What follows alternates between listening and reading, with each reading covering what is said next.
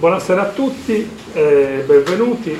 Eh, io sono molto contento perché a parte l'iniziativa Tinte Fosche che esplora un genere a noi molto caro, a me Andrea, il mio socio dell'APE che, che con me organizza questa cosa e che in realtà lui è poi la struttura portante perché è responsabile dell'associazione PALP che produce questo evento. Ehm, sono molto contento perché abbiamo con noi Beppe Vigna. Io ho conosciuto Beppe tantissimi anni fa. sì, sì, adesso urlo. Beh, usa il microfono. Attraverso, no, eh, siamo... Attraverso Dario Maiore col quale organizzammo una famosa mostra sul fumetto a Olbia. E, e Beppe era ovviamente più giovane come, come molto più giovane. E aveva appena eh, realizzato il, la, il personaggio di Nathan Never. Che non era ancora uscito. Eh, sì, non era ancora uscito, eravamo il numero zero. Quindi parliamo di 31 anni fa. Eh sì. Insomma, da allora siamo rimasti sempre in qualche modo molto legati, anche se poi ci vediamo in qualche occasione sporadica. Perché tu non vieni mai a Cagliari, è più eh, facile che venga. Infatti, però ogni volta che io invito Beppi per fare qualcosa viene. E Beppi è uno straordinario, a parte che uno straordinario fabulatore, è anche uno straordinario conoscitore del mondo del fumetto. Ora, quest'anno in qualche modo Diabolic è ritornato in auge perché i Manetti hanno fatto un film, tra l'altro mi è piaciuto molto, e, e quindi progettando Tinta Fosco ho detto Andrea guarda io vorrei chiamare Beppi per fare una cosa su Diabolic e io l'ho chiamato e lui mi ha subito detto, era a Venezia tra l'altro quando, quando lo chiamai mi disse no no assolutamente vengo su Diabolic è una cosa che mi interessa. Ed eccolo qua. Io lo voglio ringraziare ovviamente per, per la sua partecipazione e disponibilità Ringrazio anche il Comune di Olbia, l'associazione PALP, eh, Argonauti che insomma, ci mette il posto e, e, poi la Fondazione Sardegna invece che mette qualche risorsa, insomma alla fine è importante. Dico che noi faremo ancora un incontro online con Maurizio De Giovanni e poi verrà eh, Pier Giorgio Pulici che farà una presentazione del suo libro e un corso di scrittura per cui chi fosse eh, interessato, lui è uno molto bravo, dal punto di vista didattico è straordinario, l'ha già fatto con noi eh, qualche anno fa, tra l'altro per Giorgio è uno dei complici, insomma è un, è un triunvirato, è una terna che ha organizzato Interfosca, lui però è la punta di diamante perché è un grande. Per cui niente, mi diceva Beppe di partire con il trailer del, dell'ultimo film. Sì, a modo di introduzione, vediamo eh, l'ultima declinazione, cinematografica di Diabolic perché? Se parte. Vediamo un po' se riusciamo a farlo partire. Spegni? Grazie. È un uomo.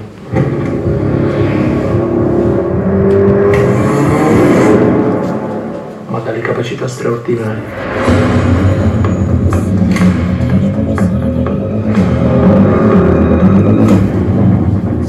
piacerebbe incontrarlo.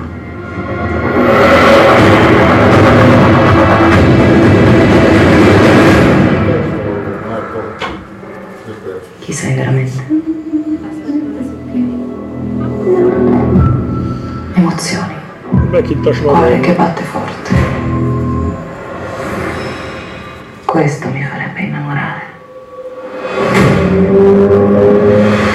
Nessuno si prende gioco di me e rimane vivo.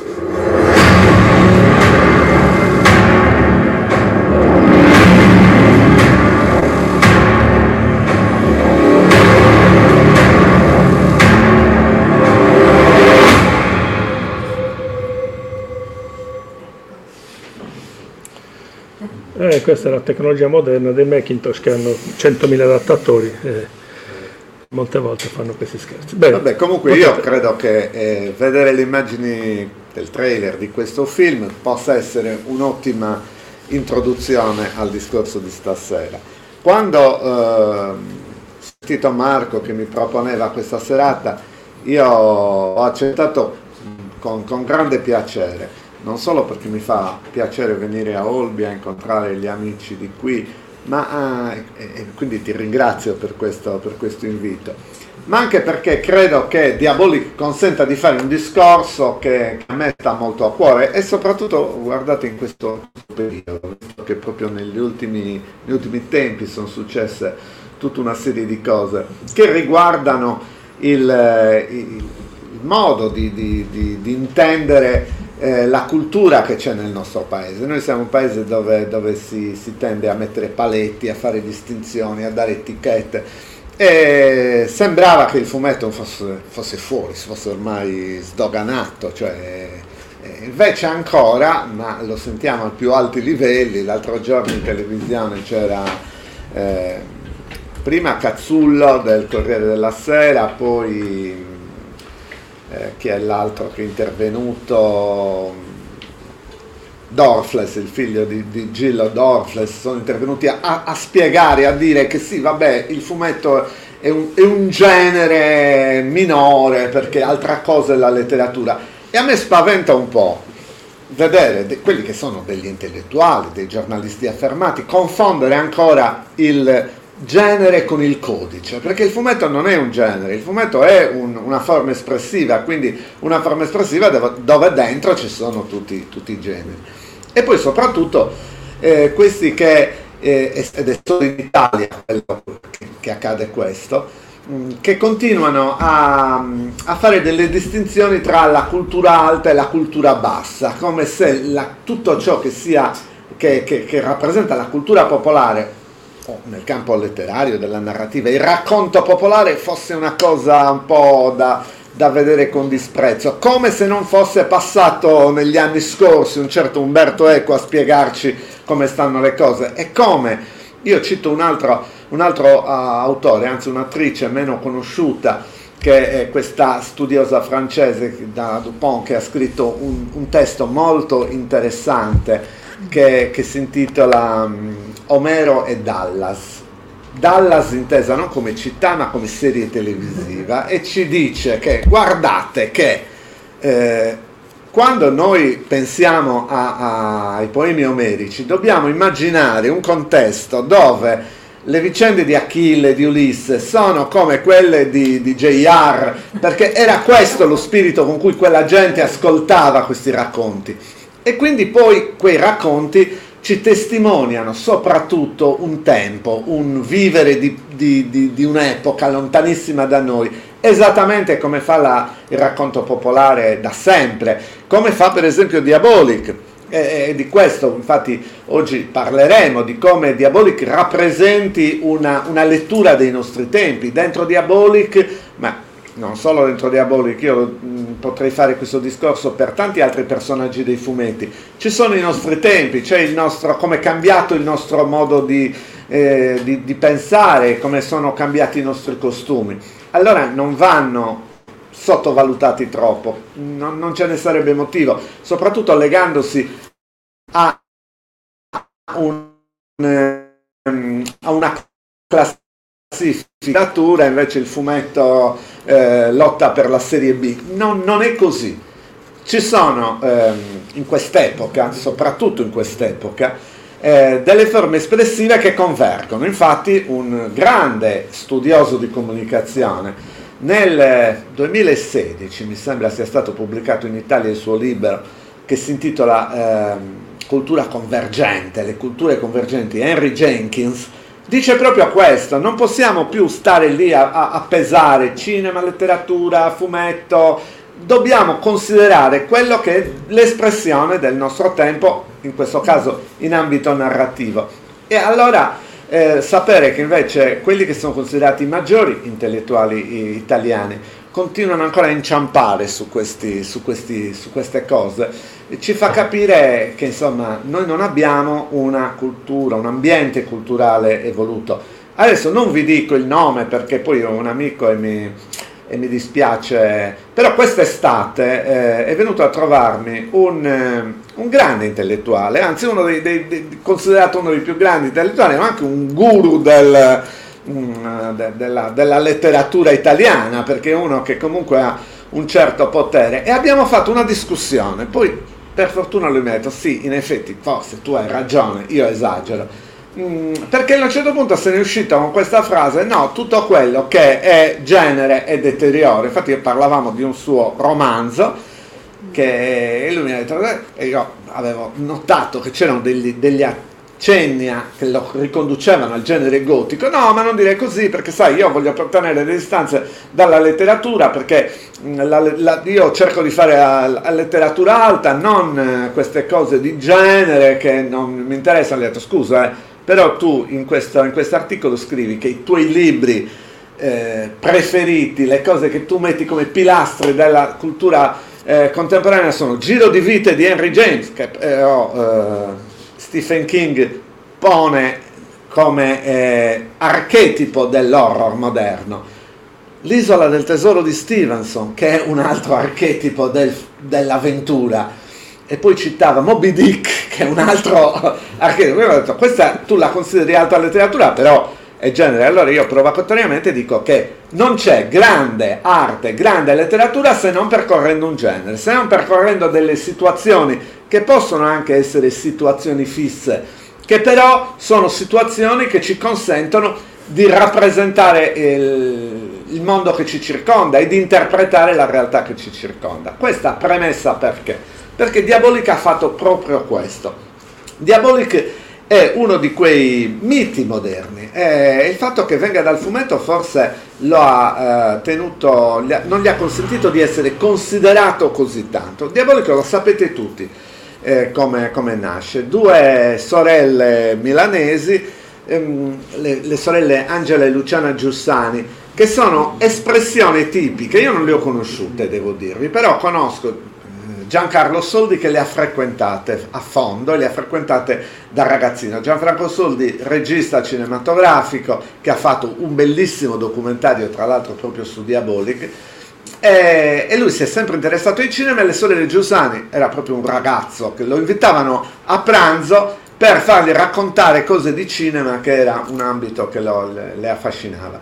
E quindi mi ha raccontato molto. Ed sono espressioni proprio della tipica borghesia milanese come ce lo immaginiamo, quella più stereotipata, signore per bene, che un giorno salgono su un treno e scoprono che eh, i treni sono, soprattutto in certi orari, popolati da tantissimi pendolari che salgono su una fermata, scendono mezz'ora dopo per andare a lavorare, siamo negli anni, nei primi anni 60, siamo in pieno boom economico italiano. E Angela mm, Giussani è anche la moglie di Gino Sansoni. Gino Sansoni è l'editore delle, delle edizioni eh, Astoria, e, quindi bazzicano, diciamo così, l'ambiente dell'editoria. Eh, ma cosa succede? Questa è leggenda, perché Diabolic è uno di quei, di, di quei prodotti editoriali, di, quei, eh, di, quelle narrazioni popolari che generano leggende. La prima leggenda è che eh, le, le, due Giussani trovano in un ehm, eh, così in uno scompartimento del treno in cui sono salite un, un, libro, un libro addirittura rovinato senza copertina, non sanno neanche di che cosa si tratti, però iniziano a leggere, una del, delle due inizia a leggerlo e rimane affascinata. Quel libro è un libro di cioè di, di fasi gonti per antonomasia. E viene loro, anzi viene a, a, ad Angela Giussani l'idea di pensare a un prodotto di quel tipo, un foglietton mo- più moderno, che eh, sia proprio mirato, come lei aveva passato piacevolmente il tempo mh, durante il suo percorso in treno, un, una lettura che sia mirata proprio per chi deve percorrere delle tratte in treno e quindi si deve recare vicino a Milano, magari in una fabbrica dove, dove lavora, e iniziano a lavorare su quest'idea.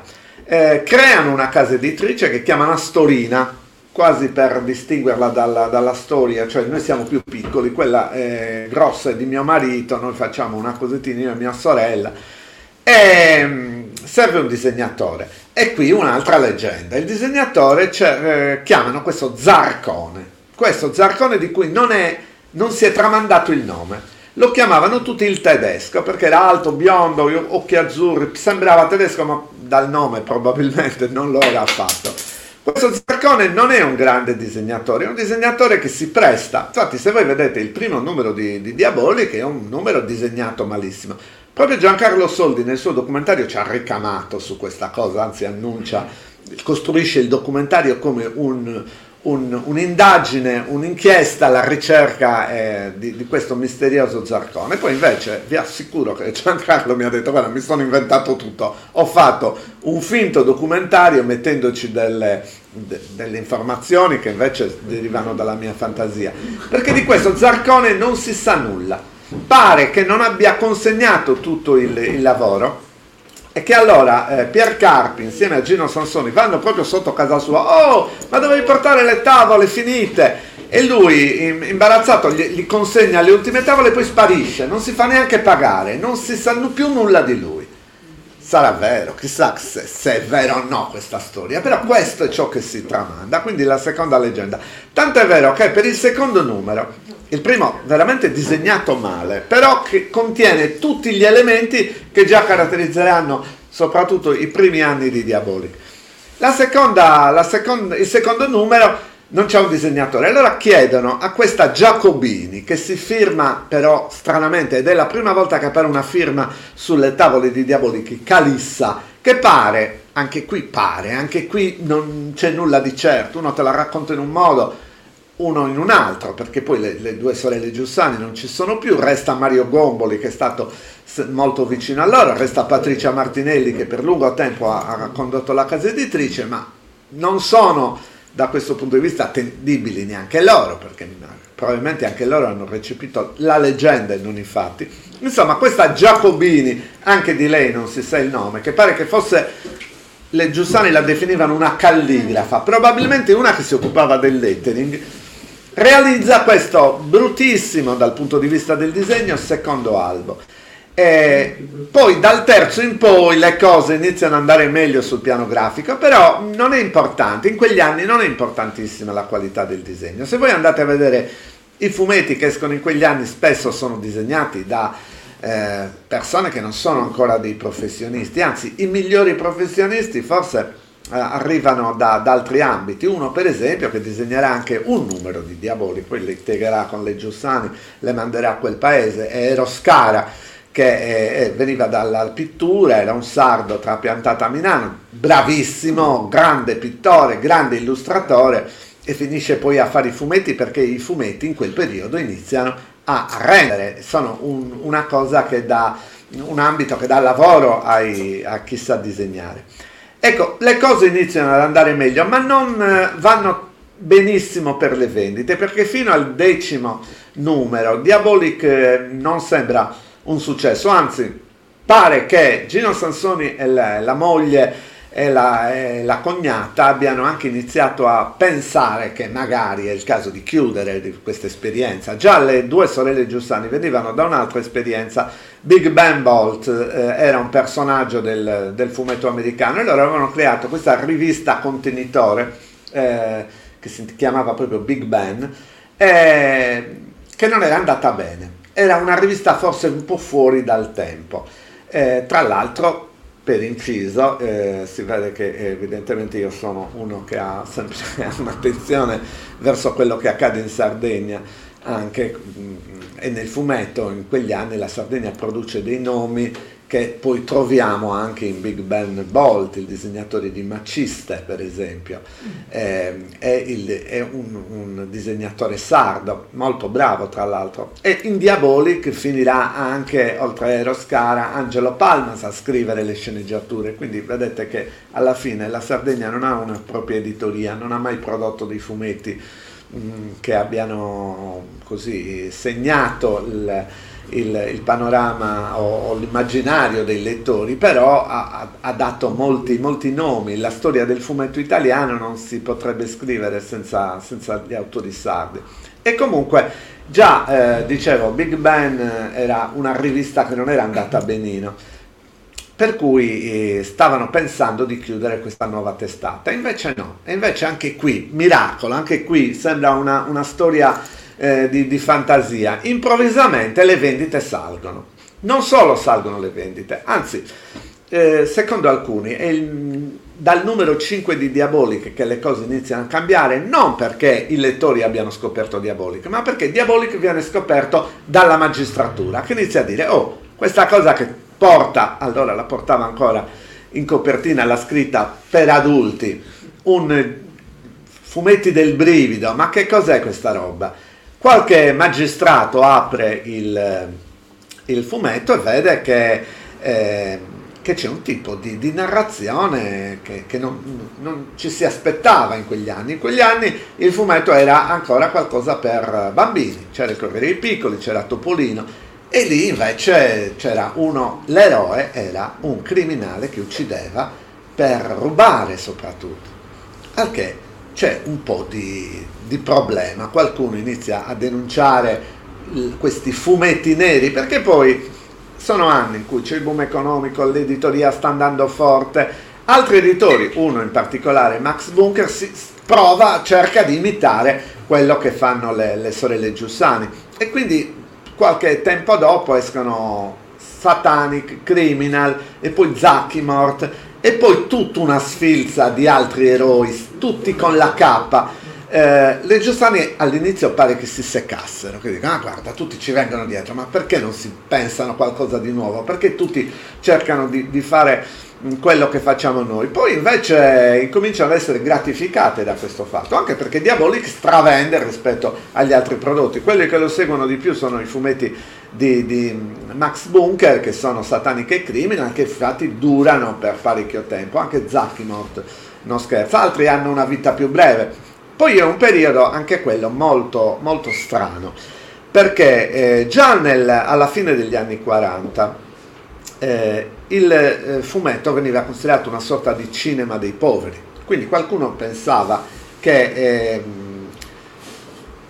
una, un passaggio successivo eh, un, nell'evoluzione del fumetto potesse essere quello di utilizzare le fotografie invece dei disegni. infatti ci sono un sacco di fotoromanzi d'avventura e fotoromanzi d'avventura e, e fotoromanzi che vanno anche quindi sul, sul, giallo, sul nero, sul macabro, finiscono anche per essere pubblicati eh, nel formato di Diabolic, perché l'altra invenzione è poi il formato, il formato pocket. Non esisteva fino allora il, il fumetto di queste dimensioni, non esisteva. Esisteva il fumetto mh, mm, che poi è considerato il eh, il formato tipico italiano che è quello di Tex, il form- è diventato bonelliano, è nato un neologismo, si definisce bonelliano, si definiscono bonellidi quei fumetti che hanno quel formato, però lì c'è una spiegazione molto semplice, perché prima c'erano le strisce. Le strisce sono un, una grande intuizione di, di, piccoli editori, uno è Torelli, um, che decidono di, di, di fare per risparmiare carta, anche perché le strisce nascono nel dopoguerra quando non è che ci fosse grande disponibilità della carta, mm, decidono di fare delle storie che costavano 15, io me le ricordo a 20 lire, eh, le storie di, di Capitan Mickey, di, del grande Black, del piccolo Ranger, di, di un Shusha però, per uscire dal genere western, eh, il piccolo sceriffo, mm, lo stesso Tex naturalmente. Eh, cosa pensa Bonelli? Di, di, creare il text gigante dove rimonta le, le tre strisce, quindi crea un formato che poi si afferma perché sembra quasi un libro, per la prima volta sembra quasi un libro, però anche questi sembrano dei piccoli libri. E tra l'altro Diabolic con questo formato crea una rivoluzione perché eh, permette di, di, articolare meglio il racconto con delle, delle storie dove le tavole hanno due vignette, due inquadrature, ehm, però anticipa anche la graphic novel perché dà dei prodotti autoconclusivi in un'epoca in cui tutto era a puntate, continua era la parola che c'era alla fine di ogni, di ogni, di ogni tavola. Invece le sorelle Giussani presentano una collana di albi autoconclusivi, molto particolare perché è, per adulti, è perché è l'omicidio, il furto, il crimine è al centro della, della narrazione. Quindi questo ci dice anche in che, in che ambito, in, che, in, che, ambiente più che ambito si svolge eh, questa, questa, avventura di Diabolic, nasce questo, questo mito di Diabolic. Mm, e Diabolic dei primi anni... Eh, eh, riporta proprio tutto quello che c'è nelle storie a fumetti, riporta tutto quello che abbiamo incredibilmente in Diabolico. Una società eh, che naturalmente eh, non è una società italiana, non si parla di Italia, si parlano di luoghi inventati dalle sorelle Giussani, come Clairville, che appare soltanto dopo, all'inizio ci sono città che hanno nomi anche differenti, Genf che è una specie di Marsiglia vicino a Clairville, eh, ed è un mondo assolutamente mutuato da quello del, di un certo cinema, ma soprattutto che cerca di dare una patina di moderno a, quel, a, a quello scenario che era tipico dei, dei vecchi feuilleton. E allora qui bisogna anche dire che con Diabolica emerge una, una cosa importante. Emerge come nel fumetto italiano, che è la via italiana al racconto popolare. Eh, qualcuno ricorderà che, che, Gramsci diceva che eh, in Italia non si è mai creato questo collegamento tra gli intellettuali e il popolo nazione ed è mh, testimoniato dal fatto che noi non abbiamo una grande letteratura popolare, a parte Salgari e qualche altro, a parte gli, gli epigoni minori, mh, in Italia non, è mai, non è mai nato un, un grande mh, genere popolare come in Francia, come in Inghilterra, ma anche negli Stati Uniti. Bene, Gramsci quando scrive non, non può sapere che di lì a qualche, qualche tempo, qualche decennio dopo, esplode in Italia il boom non solo dei, dei, fumetti ma anche dei fotoromanzi ed è quella la nostra strada del racconto popolare non, ha, non è la letteratura, ma è il fumetto. Il fumetto inteso come fotoromanzo e come fumetto disegnato. Eh, ed è uno straordinario romanzo popolare, perché noi non siamo abituati a, a, a verificare, mh, a considerare le cose sotto il profilo anche del successo che hanno. Prendiamo per esempio il fotoromanzo. Il fotoromanzo è un genere inventato in Italia che ha conquistato il mondo cioè in tutto il mondo si sono pubblicati i fotoromanzi. Noi siamo, pensiamo adesso soprattutto ai fotoromanzi della Lancio, ai fotoromanzi di, di carattere sentimentale, però non ci sono solo quelli, abbiamo detto prima come ci fosse anche tutto un filone di, di uh, fotoromanzo avventuroso, ma Diabolic svela quella che è quest'anima del racconto popolare italiano, cioè una doppia anima. Da un lato c'è il, il feuilleton, cioè la, la grande storia eh, che, che, deriva dalla grande tradizione del racconto popolare, soprattutto francese. Ma pensate un attimo, uh, Victor Hugo, che non è considerato un autore, non è come Dumas o Josué, cioè autori popolari, però in effetti le storie di, di, di, di, Hugo, come quelle di Balzac, grandissimi scrittori, beh, però eh, sono, sono, anche mh, quel genere di, narrativa che poi stabilisce dei, dei, parametri, stabilisce un canone a cui si ispirano poi degli autori minori, ma eh, che hanno magari anche più successo di loro. Beh, in Italia noi questo, questo discorso lo possiamo fare anche per un autore come, come Manzoni, anche Manzoni se vogliamo ci racconta una storia che ce la racconta eh, inventando la lingua italiana, però eh, ce la racconta, mh, quello che racconta poi non è molto lontano da, da certe trame. Ecco, Diabolic mette insieme questa vocazione al, um, al feuilleton che c'è nella, nella narrativa e,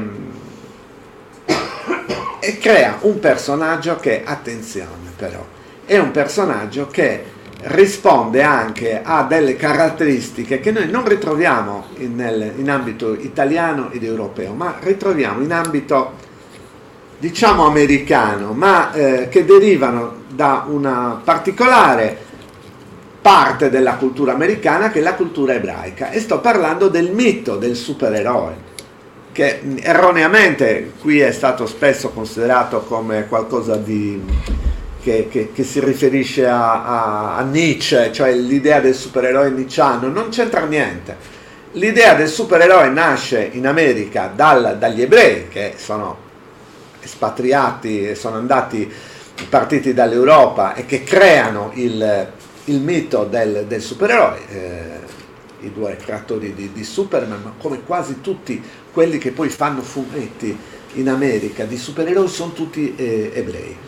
Eh, e, e, poi andiamo in tempi recenti in Israele e troviamo che il mito del supereroe nasce nel fumetto israeliano. Eh, e allora capiamo che dietro quel mito del supereroe non c'è nulla che, ha, che ci porta a Nietzsche, ma c'è un, una speranza, una promessa fatta da un paese grande e, ricco come gli Stati Uniti a chi arriva in America per lavorare è la promessa fatta agli immigrati, il, la, la, parte che, eh, di, di, questa narrazione che colpisce i, i lettori, colpisce i lettori eh, che, che, vengono da fuori, a cui si dice come si dice a Superman, vieni nel nostro pianeta, assumi un'identità che è quella di un americano medio, Clark Kent, un nome molto americano, però poi tu porti con te una tua cultura, un, uh, delle, delle, tue, um, una tua forza de, che deriva dalla da, proprio dalla, dalla, dalla, tua cultura e puoi, e puoi aiutare a crescere e, e questo paese a farlo diventare grande. Questo è il grande eh, sottotesto che c'è dietro tutta la letteratura, eh, la, letteratura la narrativa americana di, eh, di, supereroi. E c'è un libro, un romanzo che vi consiglio di, di leggere o di, di da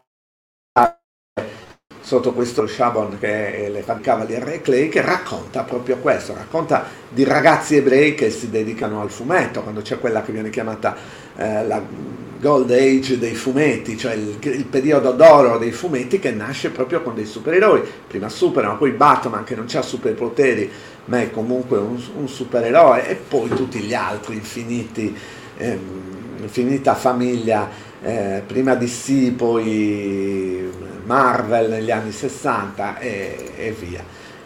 Perché parlo dei supereroi a proposito di Diabolic che non ha dei superpoteri ma ha delle qualità straordinarie? Perché? Perché è veramente la versione europea italiana del supereroe e guardate che non è facile trovare eh, una versione europea del supereroe come Diabolic, che infatti rimane unico, perché tutti gli altri non, non riescono a non parodiare il, l'archetipo americano. E così eh, tutti gli altri supereroi sono la versione ridicola, un po' sopra le righe, anche criminal e sataniche, che hanno una bella impronta ironica. Sono la, la versione italiana del, che non prende troppo sul serio il supereroe americano, mentre invece Diabolic, che si basa molto sul vecchio feuilleton eh, francese, riesce a mantenere questo personaggio che è serissimo, eh, concede pochissimo all'ironia, anzi niente all'ironia. E, e le sorelle Giussani creano questo, questo universo che è veramente un universo bizzarro, estremamente bizzarro, eppure funziona, eppure funziona ancora oggi. Eh, ancora oggi che abbiamo internet, eh, i telefoni cellulari, tutta una tecnologia che renderebbe quasi impossibile a Diabolic eh, poter operare. Pensate solo al fatto che tutte le storie si basano su un furto, ma cosa se ne fa dei diamanti o dei gioielli che, che, che ruba Diabolic? Perché non è che la, la, sua vita cambia oppure che lo vediamo, ok, basta, adesso mi riposo, mi prendo un periodo di vacanze alle Maldive, eh, niente. Probabilmente, questa però è una mia, così, una mia elazione, probabilmente quelle, mh, mm, quel profitto gli occorre soltanto per alimentare il suo mito, cioè per costruire nuovi rifugi, per pensare dei sistemi di fuga, delle, delle trappole ancora più sofisticate, non ha, non ha senso. Voi pensate, molto spesso Diabolic sta correndo con la sua Jaguaré che è un'icona proprio del, degli anni 60 e si infila in un, si apre la strada, entra in una galleria, riesce a sfuggire al, all'ispettore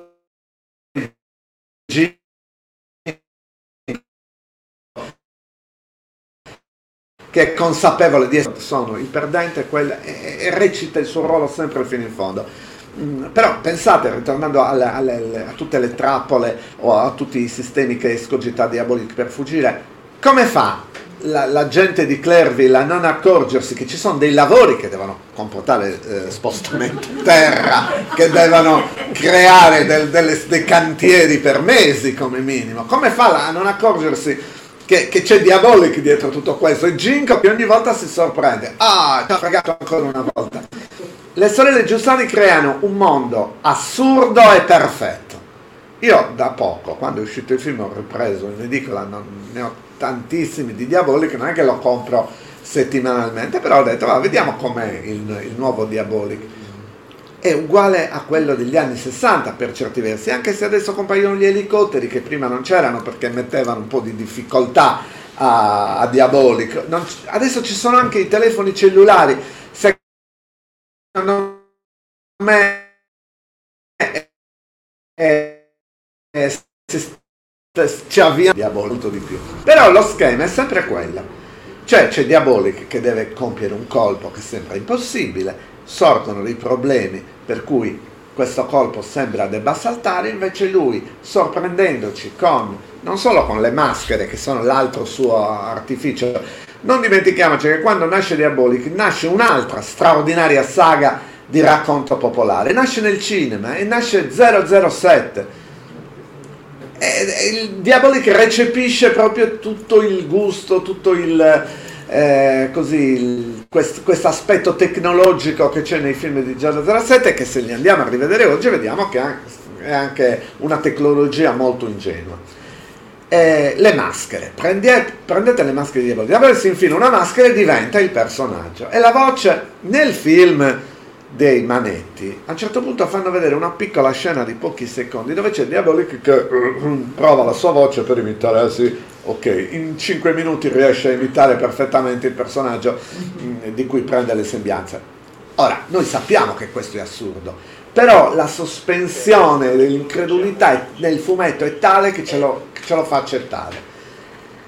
Questo è anche il problema però, per cui quando per la prima volta Diabolic viene portato sugli schermi e viene portato sugli schermi, badate, non da un registuncolo qualunque, viene portato sugli schermi uno dei massimi maestri del cinema italiano, Mario Bava, che sia uno dei massimi maestri del cinema italiano, ce ne siamo accorti tutti, se ne sono accorti, io mi tiro fuori che no, ero bambino, non, non facevo, non, non, vedevo ancora i film, soprattutto non facevo, facevo altro, non mi occupavo di di media e di cultura popolare. Però a un certo punto negli anni 60 decidono a Londra di fare una grande retrospettiva sul cinema italiano e quindi chiamano i grandi, De Sica, cioè chiamano, mm, mettono in, in cartellone i grandi film degli autori più celebrati, De Sica, Rossellini, eh, Antonioni, Fellini, però i critici italiani sobbalzano quando vedono Mario Bava e dicono, ma Mario Bava non è quello che fa i filmacci di serie B, gli horror, la fantascienza,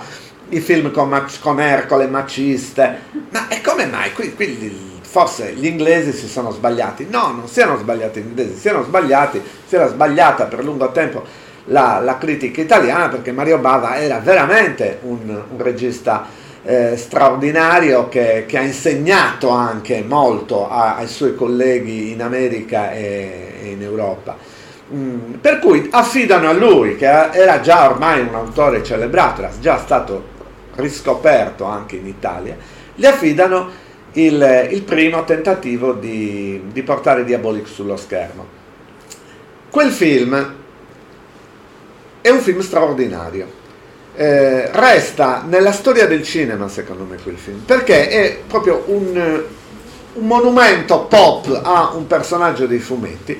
Peccato che Diabolic c'entri poco e sia anche un po' noioso per chi cerca l'avventura.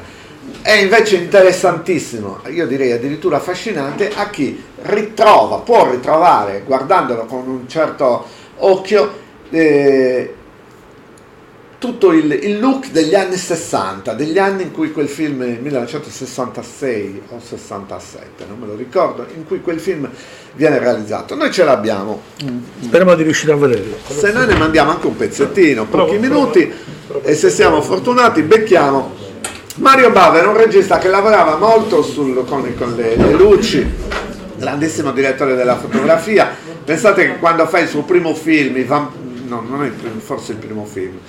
Quando fa un film che però è il primo horror italiano, che è I vampiri di Riccardo Freda, e lui studia un trucco che vi invito, lo trovate anche su YouTube il film.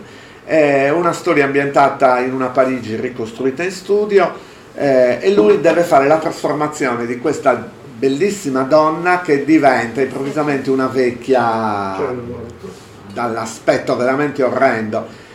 E, e c'è la trasformazione davanti allo spettatore ed è incredibile quella eh, trasformazione è fatta soltanto con l'ausilio delle luci e del trucco aveva truccato eh, l'attrice l'aveva illuminata con eh, con delle luci che non mettevano in evidenza il trucco, che lo mascheravano e poi improvvisamente cambiava le luci e quindi veniva fuori questo trucco eh, pazzesco, che è una cosa semplice ma aveva stupito tutti. Oppure Mario Bava è anche quello che gli danno da fare un film di fantascienza che poi ha ispirato moltissimo Alien. Eh, e, e gli danno un, un teatro di posa con quattro pietre tutto il resto lo costruisce lui con le luci, con qualche fumo e crea un, un pianeta che è qualcosa di straordinario. Quando prende in mano Diabolic, eh, Mario Bava commette un errore, cerca di essere troppo fedele per certi versi alle pose plastiche dei personaggi del fumetto, eh, non fa forse uno, uno studio attento sul, sul fumetto diaboliche eh, e cerca di riprodurre invece quello che è eh, così, un'idea dei tempi. E lo fa straordinariamente questo però il film per, come film su Diabolic non funziona. Proviamo? Proviamo un po' eh, ma dall'inizio? no no una, una scena qualunque giusto per vedere proprio il look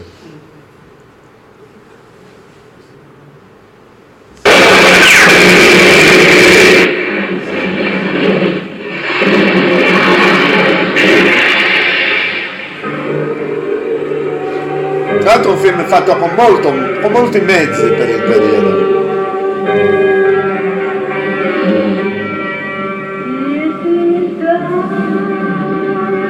Poi vado avanti.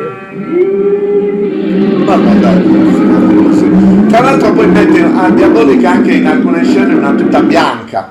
Cambia anche il colore, avete visto in quest'ultima sequenza della colore della, della Jaguar che è tipicamente nera eh, e termina il film di Bava con una eh, con una scena abbastanza significativa cioè Diabolic imprigionato in una cascata di oro che lo tiene immobile a un certo punto c'è questa inquadratura che si avvicina e lui che strizza l'occhio al... Non ci troveranno mai. Voglio aprire le chiuse allegheranno come topi. Guardate la luce, per esempio, di questo film. I colori. E allora non c'era colorazione, color correction digitale. Si faceva tutto con le gelatine e i riflettori. Pure per ottenere delle tonalità più fredde si prendeva la pellicola e le si teneva in freezer e questo dava un tono freddo ai colori.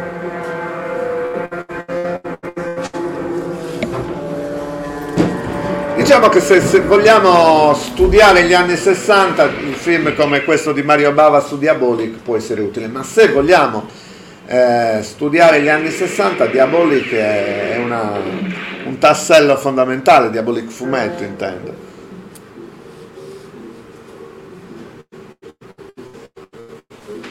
eh, questa sorta di Batcaverna.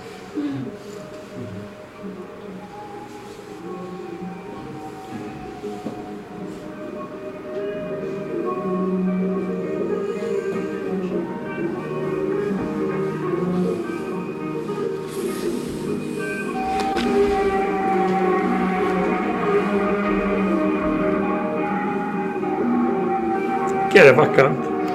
È vacante qui era Marisa Mell. Gli attori non sono, cioè soprattutto quello che fa Diabolic era John Philip Lowe forse. era, era proprio una patata lessa, però d'altra parte Diabolic è una patata lessa anche nel fumetto, tant'è vero che il povero Marinelli che l'ha interpretato nell'ultimo film, di cui poi dopo diremo qualcosa, cercherò di non spoilerare se c'è qualcuno che non l'ha visto. Però Marinelli viene, che è un attore invece, noi l'abbiamo visto in, eh, lo chiamavano Gig Robot, che è molto così, può, può, può fare un, delle performance, eh, può caratterizzare un personaggio in maniera anche molto forte. Invece viene un po' tenuto come un, un pesce in barile Tant'è vero che nel, si parla di un prossimo film e hanno cambiato l'attore perché in effetti non serve uno, uno come lui. Derbon è un'icona, è, un, è una tuta nera e degli occhi, non, non c'è bisogno di, grande, di, un grande attore, di una grande interpretazione. Ginko nel film di Bava era Michel Piccoli c'è anche Adolfo Celi che fa la parte, non mi ricordo, di un banchiere mi sembra. Quindi un film anche con grossi attori, con grandi mezzi, che però non funziona. Non funziona come non ha funzionato molti anni dopo, per esempio il eh, Tex, eh, Il Signore degli Abissi, perché si cerca di fare al cinema il eh, far ritrovare il fumetto e non c'è niente di, di, di, di peggio. Il, miglior servizio che si può fare a un'opera quando la si trasferisce in un altro mezzo espressivo è, è di, di, tradirla, di reinterpretarla in base a quel mezzo espressivo. Eh, quando si, questo molte volte accade con la, con la letteratura e ci sono, per esempio, faccio due esempi con, con Visconti. Visconti. Lo stoppo? Sì, sì, puoi, puoi anche stoppare. Visconti fa due grandi film, uno è Il gatto pardo e l'altro è Morte a Venezia ma tradendo molti, molti punti eh, il, i romanzi da cui è partito, quello di Tomasi di Lampedusa e quello di Thomas Mann, ma eh, li tradisce per tradurli, perché, per renderne meglio il senso, perché, non, perché sarebbe anche inutile rifare una cosa sullo schermo che dà stessa, la stessa eh, stesso, che ha lo stesso senso del, della letteratura. Ma poi se è una grande opera letteraria, difficilmente uno può fare un, un grande film se ci resta fedele. No, anche per questo molte volte dai prodotti più scarsi letterariamente possono nascere dei grandi capolavori, è molto più difficile eh, il contrario. Però per esempio Visconti ci riesce ci riesce un po' con l'ausilio della tecnologia, ma cambiando molte carte. Il finale del Gatto Pardo è completamente ribaltato rispetto al finale del, mm, del, del romanzo, eh, che resta forse una delle pietre miliari della letteratura italiana, però quel film diventa una pietra miliare del cinema italiano, anche se sono due prodotti che anche ideologicamente sono contrastanti. Quando poi fa eh, Morte a Venezia, eh, ha questa intuizione geniale, a parte il fatto che fa diventare il protagonista un, un musicologo e, e, questo lo aiuta molto perché ci sono tutti i riferimenti alla vita di Mahler, ma soprattutto trova l'ausilio di un mezzo tecnico che eh, Mann non poteva avere e che invece Visconti sì, il gioco di sguardi tra eh, il vecchio professore e il giovinetto Tazio che è solo un gioco di sguardi, nel romanzo può essere reso benissimo e raccontato benissimo. E nel, cinema, nel cinema bisogna sintetizzare e Visconti si inventa questa cosa straordinaria secondo me che dice c'è lo zoom, lo zoom nel cinema viene sempre visto come una cosa che insomma non va usata troppo, eh, sembra, sembra che si ricolleghi sempre al cinema un po' dozzinale, invece Visconti utilizza la carrellata ottica che è perfetta, la carrellata ottica è un avvicinarsi senza modificare la prospettiva, quindi falsando un po' l'immagine, ma è perfetta per rappresentare il gioco di sguardi tra Tazio e, e il professore interpretato, interpretato da Dirk Bogart. Ma torniamo a Diabolica, anche se stiamo parlando sempre di opere che sono più o meno di quel periodo, e eh, il film di Bava risente di questo, di questo problema. Eh, nel film di Bava, le sorelle, nel film di Bava, nel fumetto oh, Diabolic, le sorelle Giussani capiscono una cosa fondamentale. eh, che se ci pensate bene, eh, non è difficile appunto poi farsi venire immediatamente degli esempi, abbiamo già citato James Bond, è tipico della narrativa popolare, cioè una narrativa che non deve stupirci con l'originalità, ci deve presentare qualcosa che ci sorprende ci spiazza. Molto spesso in un ambito della narrativa popolare noi andiamo a ricercare ciò che già conosciamo, vogliamo ritrovare quello che noi cerchiamo e che sappiamo esserci. È come per i bambini quando gli raccontiamo una fiaba. Avete mai provato a raccontare, immagino di sì, una fiaba a un bambino? Gli raccontate Capuccetto Rosso, poi il bambino gli dice, ma racconti ancora Capuccetto Rosso?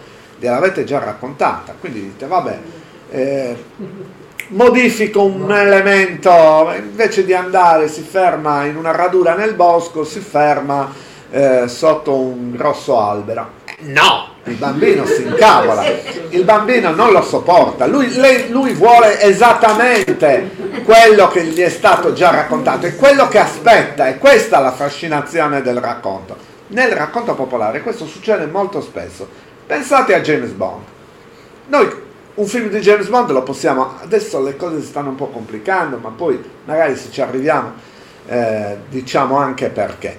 Però eh, il film di James Bond lo possiamo, possiamo raccontare qualunque film di James Bond, cioè ci sono quelle scene canoniche, una struttura, ma quando noi andiamo a vedere l'ennesimo film di James Bond, andiamo proprio a ricercare quella roba lì vogliamo vedere lui che flirta con Money Penny, anche se Money Penny nel corso dei, dei, decenni è cambiata, non è più quella degli anni 60. Vogliamo vedere James Bond che chiede il suo cocktail eh, agitato, shakerato, agitato, agitato non, mescolato. non mescolato. Se non ci sono queste cose, usciamo dal cinema delusi. Volevamo proprio quelle, siamo andati a ricercare tutto quello che noi sapevamo. Questo accade assolutamente in Diabolic. Se voi fate una storia di Diabolic dove Diabolic fa dei grandi discorsi intellettuali, ma non c'è la fuga, non ci sono i diamanti da rubare, non c'è la maschera, non è Diabolic. Cioè, il, in questo caso, il, gli elementi narrativi diventano il contenuto stesso del racconto. Questo le sorelle Giussani lo, lo sanno bene perché si sono rifatti al feuilleton, è tipico del feuilleton questo e quindi ha quest'anima del fumetto italiano. E guardate che, che il feuilleton ritorna spesso nel fumetto italiano. Pensate alla ballata del mare salato di, di Ugo Pratt. Che cos'è? Cioè, se, se, lo leggete attentamente vi accorgete che uno cade in mezzo all'Oceano Pacifico, passa un altro, grazie, passa una, una nave, lo raccoglie, poi c'è una storia di innamoramenti, di, di figli separati, cioè tu, tutti elementi che ritroviamo nei, nei romanzi dell'Ottocento francese. Cioè non c'è nulla di, di, differente, ma è questa la forza del, di, del fumetto italiano, anche quello mm, più celebrato come quello di Pratt, scusate.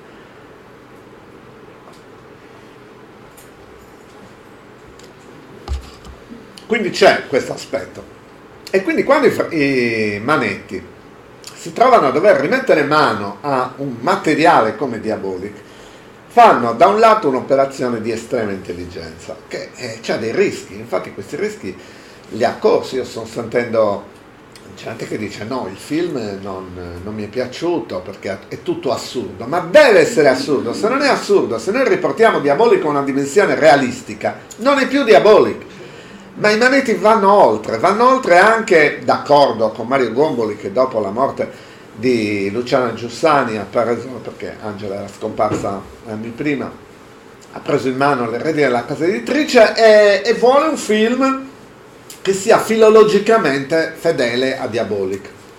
E quindi fanno questa cosa straordinaria che secondo me lo rende un capolavoro. Fanno un film assurdo e fuori del tempo che chi conosce Diabolic apprezza enormemente. Magari alcuni di quelli che non conoscono Diabolic possono invece trovare da ridire perché dicono ma come? Eh, uno si mette la maschera e, e, viene scambiato per un altro. Sì, ma è, ma è l'impianto oh, dell'universo Diabolic. Bisogna entrare dentro quello, quell'impianto, accettarlo, perché eh, Diabolic è uno di quei eh, fenomeni narrativi che richiedono un patto ferreo col lettore. Se questo patto lo accettiamo, ne godiamo enormemente. Se invece lo rifiutiamo, ci mettiamo a essere critici, pazienza, pazienza per il lettore che non gode del, del piacere di una narrazione, che è sempre abbastanza brillante. Infatti, Diabolic dal 1962 al 2002 è uno dei fumetti più letti in Italia, più seguiti. Non è un fumetto di eh, così pindarici voli dal punto di vista intellettuale, è un fumetto che però dà quello che promette. Però attenzione, ho detto una cosa all'inizio, se noi vediamo in tutti questi anni Diabolic, vediamo che c'è l'evoluzione del no, della nostra società, c'è una storia che è, è abbastanza significativa in questo senso. L'albo 278, uscito nel 1974, intitolato Il marchio di fuoco, dove eh, Diabolic finisce in un paese, il Kuntai, che è un paese dell'Oriente, un paese che assomiglia tantissimo alla Cina comunista. E eh, dice una frase, poi diventata famosa, eh, ma io in un paese del genere non avrei ragione di esistere. Cioè, addirittura le sorelle Giussani dicono se ci fosse conquistato, perché poi dovete sapere che la, la, borghesia, soprattutto più ricchi sono e più sono comunisti milanesi ricchi. Io ne ho, ne ho conosciuto frequentando l'ambiente dell'editoria. Bonelli era comunista. A me una volta avevano cancellato una frase de, perché facevo dire oddio a Nathan Never, mi dicono no qui noi siamo tutti di sinistra, così, la, la, la, Dio, la religione non la vogliamo neanche vedere. Io ero un giovane sceneggiatore, ero rimasto stupito, poi adesso se devo mettere un, anzi abbiamo fatto apposta di mettere il personaggio di Sigmund che si, che, che, che, che si raccomanda alla Santa Vergine di Cestokova per, per dare una punzecchiata ai, ai vecchi comunisti della Bonelli. Però anche le sorelle Giussani benché appunto una mm, moglie di Gino Sansoni, assolutamente più che benestanti, però mm, conquistate dall'idea del, del, comunismo. E poi quando esce, eh, quando fanno quella storia, loro erano veramente rientrate da poco di un, da un viaggio in Cina ed erano ritornate esaltate, cioè avevano interpretato la Cina come la società perfetta, dove non ci sono eh, diseguaglianze, dove, dove tutti hanno, sono, sono, felici perché tutti hanno la casa, un pugno di riso, solo quello, ma mangiano tutti. Cioè queste cose molto anni 70. Se voi vi ricordate, i più, più vecchi qui naturalmente, eh, io ricordo gli anni 70 dove si facevano, dove, dove, era un altro mondo, dove si aspettava l'arrivo della rivoluzione, dove un domani, io mi ricordo il mio professore di fisica, non di italiano, di, che diceva, che, ricordo questo mio, eh, l'ho messo anche in un libro che si è fatto tardi che racconto, racconta quegli anni, che a un certo punto, questo ci parlava sempre della rivoluzione, come di una cosa, e a un certo punto questo dice, scusi, ma questa società comunista che ormai lui dava per scontato, un, un, per un po', sì, fra poco c'è la rivoluzione, sembrava una cosa imminente, guardava l'orologio quasi. E a un certo punto un, mio compagno di scuola ha detto, scusi, ma a me piacciono i motoscafi, ma se io voglio un motoscafo, quando c'è il comunismo nessuno potrà avere un motoscafo. Professore, no, perché vedi, ci saranno dei motoscafi messi a disposizione per il popolo e tu però non avrai voglia di andarci. E perché Perché non avrai più il bisogno del motoscafo, perché in una società perfetta dove tutti sanno, tu non avrai bisogno di motoscafo, perché devi andare in motoscafo? Non sentirai più questo desiderio. E lui non era convinto, dice, a me piace però avere un motoscafo. Quando sono grande mi voglio comprare un motoscafo, per dirvi i discorsi veramente assurdi di, di quegli anni. Però ecco, Diabolic che dice questa frase, testimonia anche un po' in quel periodo che ora noi possiamo, possiamo analizzare, possiamo eh, guarda, sorriderci anche, eh, benché poi chi l'ha vissuto insomma se lo ricorda bene, magari è stato anche importante nell'ambito della sua formazione. E oggi Diabolic è molto differente. Adesso eh, in una storia di qualche anno fa, per esempio, eh, giustamente eh, c'è Eva Kent che dice, beh guarda, eh, sì, io ti amo, noi siamo una coppia perfetta perché non c'è assolutamente mai stata una crisi tra i due, da quando si sono conosciuti eh, Diabolica ha liquidato la vecchia fidanzata, che poi ha fatto anche una brutta fine, come si può vedere anche nel film, dopodiché Eva Kent eh, basta, cioè si sono trovati, vivono in simbiosi, però nessuno si sarebbe immaginato, invece è accaduto mi sembra due anni fa che Vacant abbia detto, senti, sì, però io decido con la mia testa e faccio quello che voglio io, eh. ti amo, tu sei diabolico, eh, però ognuno di noi deve, è libero di fare come vuole, parità di diritti. Ora, una cosa del genere non viene chiaramente dalle Giussani, però si è imposta perché, perché è cambiato il tempo, perché, perché non si possono più fare delle storie in un certo modo. E quindi se noi seguiamo l'evoluzione di un fumetto come Diaboliche, che continua ad essere uno dei prodotti popolari più seguiti dai lettori, vediamo che c'è l'evoluzione dei nostri tempi. Ed è questo quello che conta in sostanza. Cioè, eh, a noi mh, mm, ci interessa mh, mm, leggere, vedere un film, eh, per, per, cercare di, di, interpretare il mondo che ci circonda, di interpretare la realtà che ci circonda cercare di, di smascherarla, cercare di, eh, di capire i, i, nostri tempi. Ecco perché i grandi, grandissimi artisti sono poi quelli, per esempio restando nel fumetto, pensiamo a uno come Andrea Pazienza che ha avuto anche una carriera molto breve, però è, è quel genio che ti fa un numero di storie anche limitato, soprattutto ha fatto vignette, ha sprecato un po' il suo talento in, un, in, una serie di cose più effimere di quelle che poi era capace magari anche di, di produrre come qualcuna l'ha prodotta. Però eh, quando io ho letto le, le, la prima volta le fantastiche avventure di Pentotal che usciva a, le straordinarie avventure di Pentotal che usciva su, sulla rivista Alter Linus, rimango colpito perché ero un ragazzo di, di 16-18 anni, insomma avevo qualche anno in meno di Andrea Pazienza e resto colpito perché ritrovo, ritrovo il tempo in cui sto vivendo, ma non solo, ritrovo anche gli strumenti per interpretarlo questo tempo.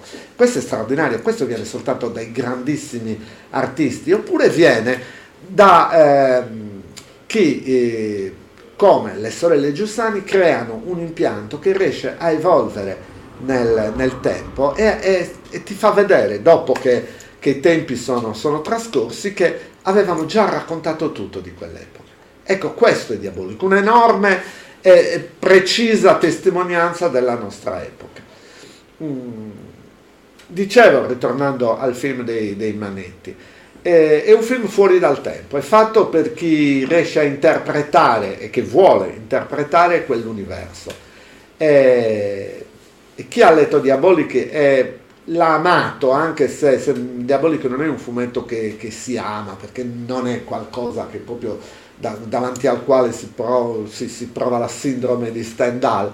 Però eh, chi, è, chi, si è divertito con quel meccanismo si diverte moltissimo eh, a vedere il film e quel film sembra assolutamente credibile, anche se come il fumetto non lo è minimamente, perché eh, cercare della credibilità in un prodotto come Diabolic è fare un torto enorme, non solo a Diabolic, ma anche alla, a quello che noi ci dobbiamo concedere per, uh, per divertirci, per, uh, per divertirci anche ragionando, e questo Diabolic riesce a fare.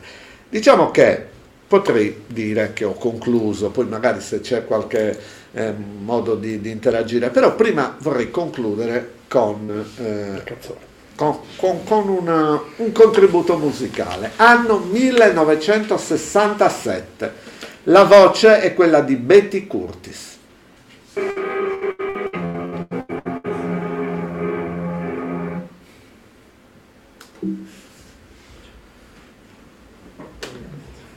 non vedendoci nulla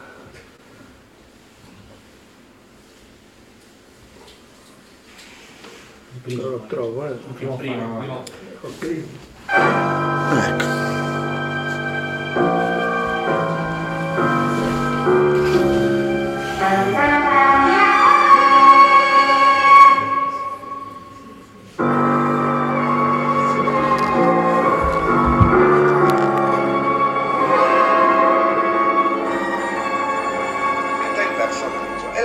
Gli accordi Diabolic, diabolic, non dirmi chi sei e cosa farai di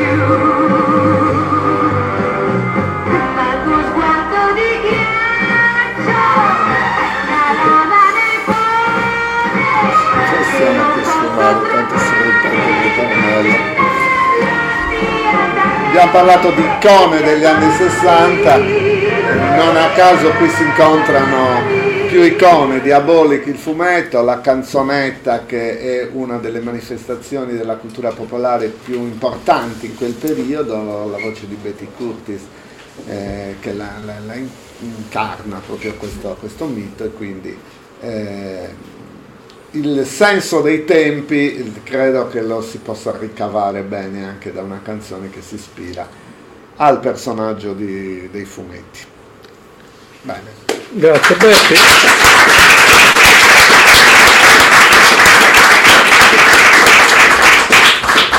Ora, chiaramente se qualcuno ha delle domande da fare, abbiamo capito la straordinaria competenza che Beppi ha, non solo nel fumetto, ma tutto l'universo che gli gira intorno, il fatto di aver tirato fuori la canzone diabolica, che è un colpo di genio finale veramente interessante. Io ti volevo chiedere una cosa però, tu hai parlato giustamente di narrazioni popolari e di fumetto, a me ha incuriosito molto il fenomeno di zero calcare rispetto a quella che la società, non solo la società contemporanea, io lavoro a scuola quindi ho, mh, vedo molto le generazioni che passano e, e quando ho visto il film, tra l'altro che a me è piaciuto, sono rimasto Il sconcertato. film o la serie? Il film, anche la serie, però il, il film insomma ha, un- ha un'im- ha un'impronta, ovviamente essendo un film più, più importante, però è la prima cosa che vedevo legata a Zero Calcare.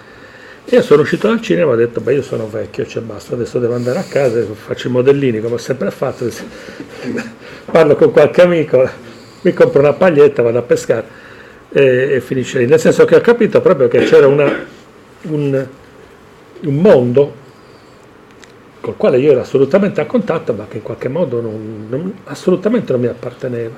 Ecco, quindi volevo da te una, una riflessione, un giudizio. No, una- ehm, a parte il fatto che è una sensazione che quelli della nostra età purtroppo provano, però attenzione perché io sto cercando di, di capire una maniera di convivere con questa angoscia del sentirsi vecchi di fronte ai giovani, perché eh, in Zero Calcare funziona un, un aspetto, cioè lui è riuscito ehm, a trovare un, un, meccanismo di linguaggio che funziona bene per raccontare quella generazione, o meglio, eh, non tutta la sua generazione, ma una parte della sua generazione, una parte che adesso secondo me già sta scomparendo, non è già più così.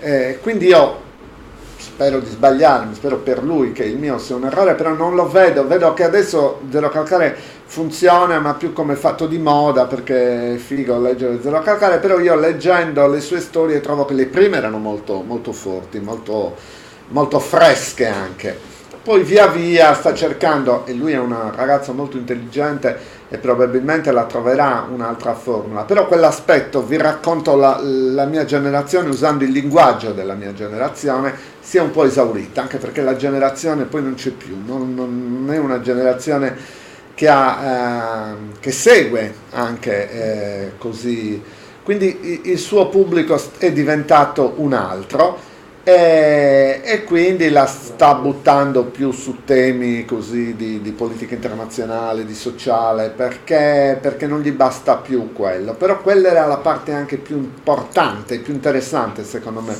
del suo modo di fare i fumetti.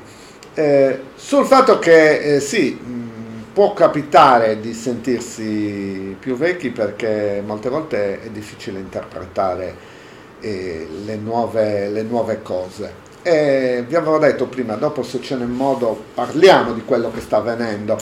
Ehm, proprio nel racconto popolare, che poi è una cartina tornasole per farci capire poi molte cose che succedono nella nostra società. Eh, in particolare nel, ehm, succedono nella cultura, perché noi stiamo vivendo un, un momento epocale, quindi è facile anche non capire in questo momento perché ci sono diverse istanze, succedono tante cose, ma soprattutto sta succedendo una cosa di cui qualcuno si è accorto, qualcuno ci ha scritto anche dei libri, ne ho letto da poco uno molto interessante che era un, una, un confronto tra mm, il Batman di Miller e il Batman di Nolan, quello cinematografico e quello fumettistico ripreso negli anni 80 da Miller eh, poi il discorso si allarga, me era capitato di incontrare l'autrice in un, ehm, in un, incontro così di questi che si sono fatti in questo periodo dove non si va più a, a incontrare molto spesso la gente, a me fa piacere essere qui invece oggi, ma questo era un incontro dove proprio ognuno era a casa sua e c'era qualcuno forse che ci seguiva sul web. E quindi io non conoscevo questa attrice, che è una che, questa attrice, questa autrice che è una che lavora comunque all'Università di, di Firenze, ho visto che mm, il suo libro mi sembrava interessante, l'ho, l'ho, letto e ho trovato che c'è questo pensiero, cioè che viviamo in un momento in cui sta cambiando il modo in cui eh, noi siamo, eravamo abituati a vedere i racconti. C'erano delle strutture narrative che nate nel, nel, passato, prima abbiamo citato Omero, nate ai tempi di Omero probabilmente, ai tempi di Gilgamesh, che bene o male sono quelle che noi abbiamo sempre, sempre seguito, che la nostra cultura si è basata su questi, su questi schemi. Eh, ancora oggi se io prendo la poetica di Aristotele trovo il, il, paradigma aristotelico va benissimo per scrivere un romanzo, per fare un fumetto, cioè, quando la maggior parte dei manuali di scrittura creativa non fa che ripetere con parole diverse quello che dice Aristotele. Poi adesso invece le cose si, si sono messe a cambiare. Questo cambiamento, secondo per esempio uno come Carlo Fraccero, può essere indotto da, dai videogame. I videogame eh, che sono qualcosa che per esempio la mia generazione non... Eh, da cui non è stata toccata in maniera rilevante. Eh, però secondo Freccero il fatto che i videogame propongono delle narrazioni dove non c'è più un, una regola, un, un patto quindi tra il narratore e il fruitore della narrazione, ma è il fruitore stesso della narrazione che può intervenire e modificare la regola, potrebbe essere un, una di quelle cose che ha modificato il le strutture narrative. C'è anche un altro segnale molto importante, il successo delle serie tv. Le, però il successo delle serie tv corrisponde a una trasformazione delle serie tv. La trasformazione è molto precisa, cioè, cioè è molto, si può così tracciare in maniera molto, molto netta. Avviene che alla fine degli anni Ottanta le televisioni via cavo, cioè quelle che vengono uh, sovvenzionate dagli stessi, venivano sovvenzionate adesso uh, via cavo ha ceduto il posto a un altro tipo di televisione, ma il principio è sempre lo stesso, cioè io pago quello che, che voglio.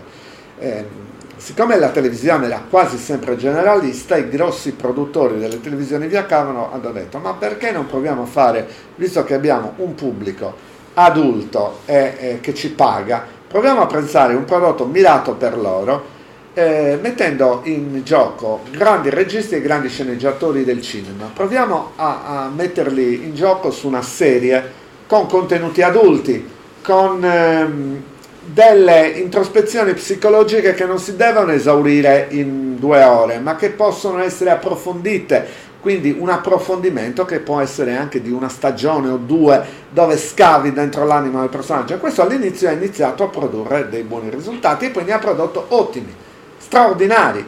Tra i grandi prodotti narrativi di, questo, di quest'epoca probabilmente ci, ci saranno prodotti come televisivi come Breaking Bad, che è un capolavoro assoluto dove tutti hanno recitato bene, hanno scritto bene, hanno girato bene, cioè è veramente un grande capolavoro del, della cultura contemporanea.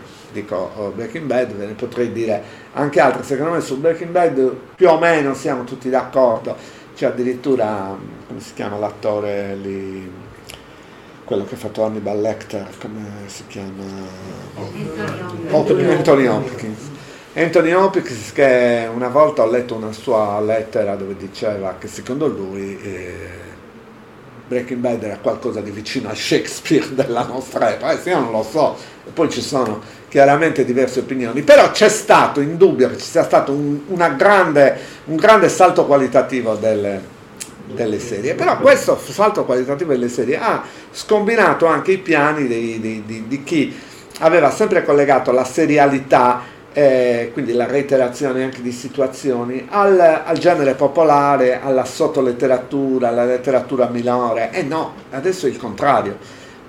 Eh, tra l'altro videogame, serie televisive, serializzazioni hanno messo in discussione mh, mm, il fatto che il romanzo eh, sia la cosa, l'apice del, della produzione letteraria, così come il film era l'apice della produzione cinematografica e si sta iniziando a discutere, no, eh, anche per esempio un prodotto come il cortometraggio può essere paragonato a qualcosa, naturalmente facendo delle analogie che magari non sono eh, sempre perfette, qualcosa che può essere più vicino alla poesia nella letteratura. Insomma, è un momento in cui mh, tutto sta, sta, cambiando. Naturalmente il cambiamento lo recepisce prima il, il giovane, che ha la mente più fresca. E, ehm, e quindi molte volte il, il, giovane, se è intelligente e curioso intellettualmente, può spiazzare il più vecchio. Eh, ed è compito del più vecchio infatti cercare di, di mettersi in una condizione per non farlo spiazzare che comporta faticare molto di più, tenersi aggiornati. Io lo, cerco di farlo, nel, però non, non ci riesco, non, molte volte mi trovo... Posso fare una domanda? Prego. Eh, per quanto mi riguarda, a casa mia i fumetti erano banditi, perché mio padre, che pure aveva una mente molto aperta, una persona molto colta, li giudicava sotto letteratura, proprio come stava dicendo lei. Ora, eh, lei mi dice, io Diaboli personalmente non l'ho mai letto. No, no, no, no l'ho, l'ho letto, ma non l'ho mai collezionato, ecco, diciamo, non è sono uno che allora, sa. Io le, però lei, lei, da quello che stasera lei ha detto, praticamente c'è un riferimento nelle, nonostante questo, questo fumetto, diciamo, ai feuilleton eh, francesi, che ovviamente erano letteratura popolare.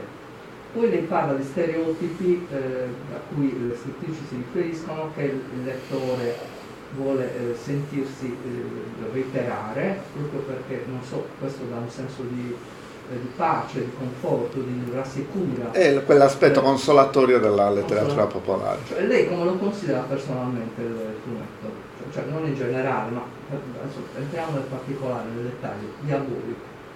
Cioè sotto Diabolic io letteratura o... No, cioè, non è- a parte il fatto che non è letteratura. In virtù del fatto È che- un grande fumetto popolare, nel senso che se riesce a esprimere tutto quello, ci sono tanti fumetti di cui non, non ci resta traccia. Cioè, un altro giorno, visto che sto sistemando l'archivio del centro del fumetto, mi sono imbattuto in Joe Spingard. Ecco, Joe Spingard è un prodotto minore, che non ha certamente dentro cui non si possono trovare tutti i significati, tutto quel senso del tempo che invece si può trovare in, in Diabolic.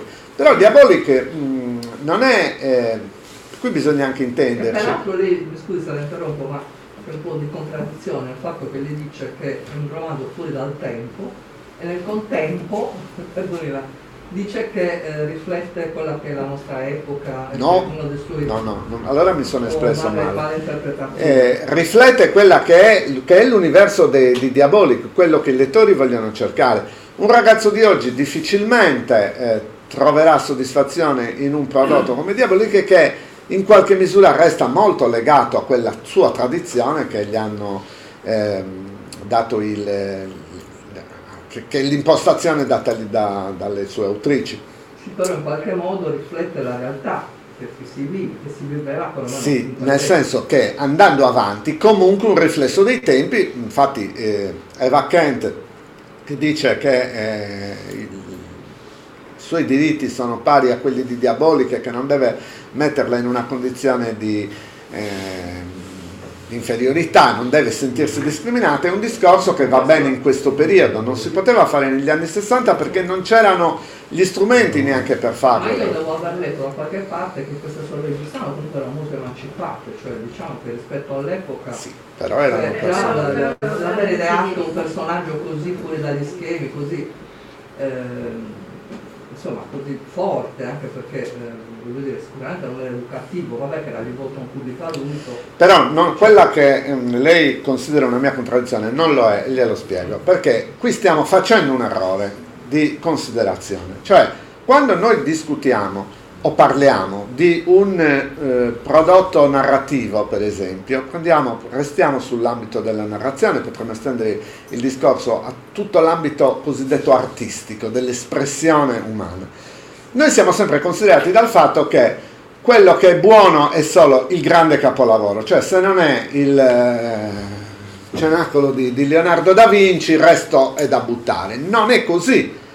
Ci- nell'ambito del fumetto, che ha una storia di 100 anni, quindi non, è- non ha la storia per esempio della pittura, della letteratura o di, di altre forme espressive, noi troviamo pochissimi, pochi eh, testi singoli che possono essere considerati eh, dei capolavori del- dell'arte, del- dell'espressione artistica umana.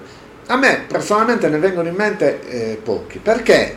Perché troviamo più, eh, soprattutto nell'ambito dei prodotti seriali, una serie di esempi di ehm, documenti dei tempi. E- e I documenti possono essere importanti o, o- o minori, ma eh, come io considero il fumetto? Per me il fumetto è una forma espressiva che come la letteratura, come il cinema, come la scultura, come la, la pittura, come l'arte della ceramica, come la danza, ha una sua dignità e potrebbe produrre, cioè ed è un veicolo attraverso il quale si possono comunicare emozioni, ma non solo emozioni, anche ci sono dei manuali tecnici, per esempio, fatti a fumetti. Mm, Quindi non sto giudicando il valore artistico, perché questo è sempre l'errore tipico che si com- commette in, un un- in una cultura come la nostra dove siamo un po' condizionati. È la, la cosa che, eh, che per esempio inganna Cazzullo quando dice eh, il- al lettore che su la sera gli chiede ma lei preferisce Tex o Zagor? E lui dice oh, Tex e Zagor io da bambino leggevo Topolino però francamente preferisco leggere Dante e Manzoni sta dicendo una cretinata abissale perché nessuno vuole mettere in discussione eh, Borges, Shakespeare, eh, Dante mh, se, dice che però Topolino è importante che Topolino non è soltanto una cosa per, per bambini poi eh, se andiamo a parlare su altri, eh, su, su alcuni specifici fumetti, adesso faccio due titoli che mi vengono in mente così. Alcuni, uno è per esempio Battuta di caccia di, di Bilal e Pierre Christin. È un fumetto che molti non ricordano, però quando io l'ho letto l'avevo trovato straordinariamente interessante, non solo perché raccontava la situazione del, del rapporto tra l'Europa dell'Est e l'Unione Sovietica e me la faceva capire bene da uno che era un artista, tra l'altro di origine slava, ma eh, dove la forma e il contenuto si intrecciavano perfettamente. Io posso dire, quello secondo me è un capolavoro. Per, eh, posso dire che un capolavoro, per esempio, Tintin di Hergé, ma non un singolo albo. Per me Tintin di Hergé è un capolavoro che contiene dentro anche un, un episodio impregnato di razzismo come Tintin in Congo, però è un capolavoro per quello che è espresso e se domani io voglio eh, rappresentare in un museo immaginario del futuro le cose più importanti del XX secolo, magari la collezione completa di Hergé la metto dentro. Però non sto facendo un discorso questo è arte, questo non è arte. Sto dicendo che ogni mm, forma espressiva ha una sua dignità e ha delle potenzialità che possono portare anche, nel migliore dei casi, con le, le congiunture giuste, al capolavoro però le, voglio uscire dal, dalla classifica, dalla scaletta, eh, ma questo è, è, meglio di quest'altro, ma che c'entra? Come posso giudicare, eh, che ne so, l'opera di Borges e, e un, un, fumetto di Topolino? Non sono due cose che possono essere messe eh, costate, però posso dire che eh, magari per esempio, può anche capitare che un'opera di, di, Borges non sia significativa come l'evoluzione di Topolino dai tempi di Gottfriedson uh, ad oggi. Eh, può, può, essere che mi dà un, un, una lettura diversa. Quello che, questo discorso è quello che cerca di fare Umberto Eco già fin da Apocalittici Integrati, cioè dire attenzione,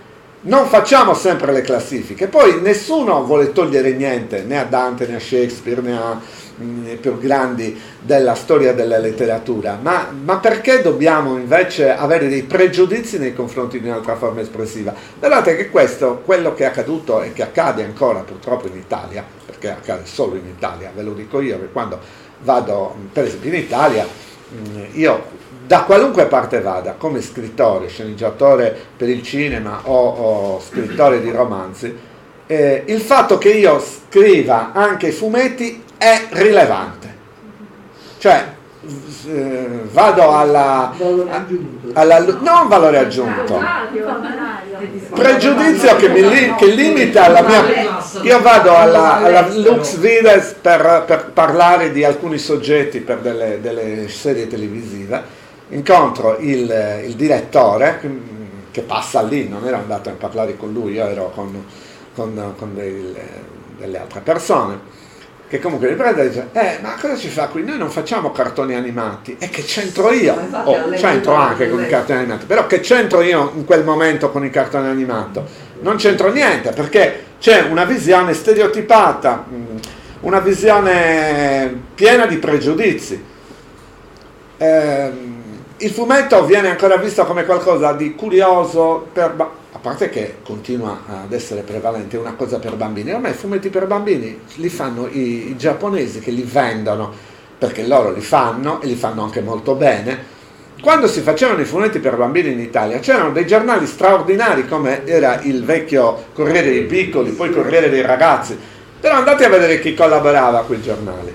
Ci collaborava Buzzatti, eh, Rodari, eh, Zucconi, cioè il meglio della, della scrittura e del giornalismo, ma questo è sempre stato così, perché fare le cose per i bambini vanno, vanno fatte con più cura, quindi non è banale fare una cosa per i bambini. Noi abbiamo anche quest'altro pregiudizio, la letteratura per l'infanzia, e i fumetti spesso sono letteratura e non sono letteratura, perché è come se io dessi un premio letterario a un film.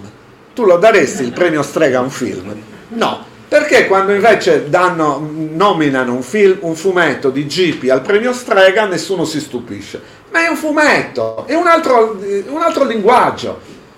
Io non darei mai un, un, premio a uno scultore se è un concorso di cucina. Non, non, non ha senso, però ha senso in una cultura che ha perso i punti di riferimento dove ci sono un sacco di pregiudizi. Ma perché ci sono questi pregiudizi? Perché è una cultura, un ambiente culturale abituato alle consorterie, ai privilegi. Io devo distruggere il fumetto perché sono un intellettuale e devo dire che io sono serio e tu no. E così eh, si perde di vista che invece per fare fumetti molto spesso bisogna essere anche capaci di interpretare dei testi che non sono fumetti. Eh, e io la prima cosa che dico, per esempio, ai ragazzi che vengono alla scuola di fumetto, se hai letto un fumetto, ti è piaciuto e vuoi fare fumetti per questo, stai sbagliando, probabilmente ti accorgi. Devi essere uno che ha una curiosità intellettuale che lo porta a essere curioso di tutto ciò che, che lo circonda e quindi che legge, che vede film, che, che, legge anche fumetti, ma non soltanto fumetti.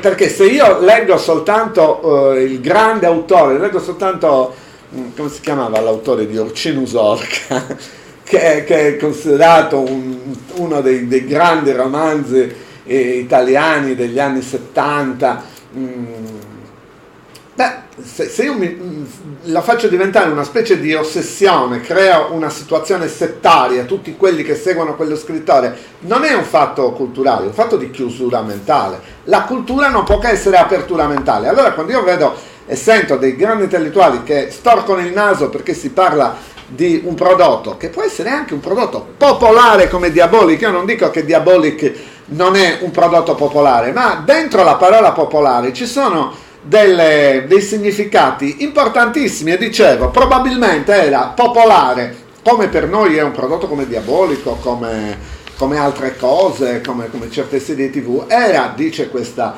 questa docente eh, francese che ha scritto Omero come Dallas, era probabilmente eh, il poema omerico ed è la maniera in cui noi lo guardiamo se noi ci liberiamo dei pregiudizi, riusciamo a interpretare meglio e a, ad essere più liberi e magari anche a godere, perché non è che dobbiamo soltanto leggere grandi capolavori della letteratura, ci sono anche cose più leggere. Peraltro ci sono anche, non sono moltissimi, questo me lo, me lo domando spesso, delle, dei, delle opere che secondo me sono grandi capolavori del fumetto e forse domani verranno ricordati come tali. Un, oh, prima citavo Partita di caccia di Bilal e Pierre Christin, eh, cito mm, Watchmen di Alan Moore, eh, posso, posso, citarne anche altri. E quando io vedo che eh, in qualche museo di, di arte moderna espongono, oh, non mi ricordo se al MoMA è esposto il, um, un disegno di Walt Disney, uno dei primi disegni di Walt Disney di, di Topolino, Porca miseria, quella è arte, quella è assolutamente arte, quella vale come eh, dei, dei prodotti che siamo più abituati a considerare arte.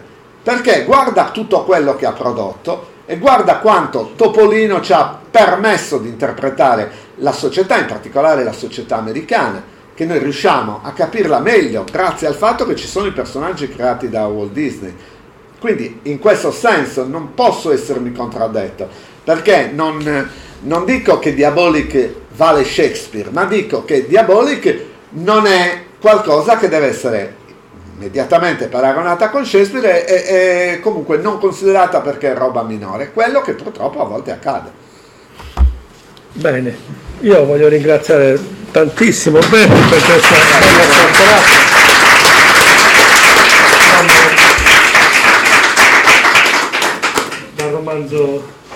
Giallo sono passati a fumetto, poi insomma. Per esempio, vabbè, ne parliamo a cena, perché lasciamo la gente andare giustamente a mangiare. Grazie mille, vi faremo sapere ovviamente attraverso i vari canali, giornali, social, eccetera, nei prossimi, prossimi appuntamenti di Interposche, per cui stiamo mettendo in cantiere un'edizione del 2022, perché questa è la coda del 21 di grande, di grande rilievo. Dove... No, io ringrazio naturalmente tutti voi che siete stati pazientemente ad ascoltarmi, perché credo ci siamo anche dilungati abbastanza. Insomma. E l'ultima cosa che volevo dire, Andrea giustamente facendo deliberare ha portato un po' di, di volumi di Diabolic se qualcuno volesse eh, ripassare ecco, il personaggio. Se Andrea c'ha il posto, penso che possa Grazie ancora a te. Grazie, Grazie a voi tutti.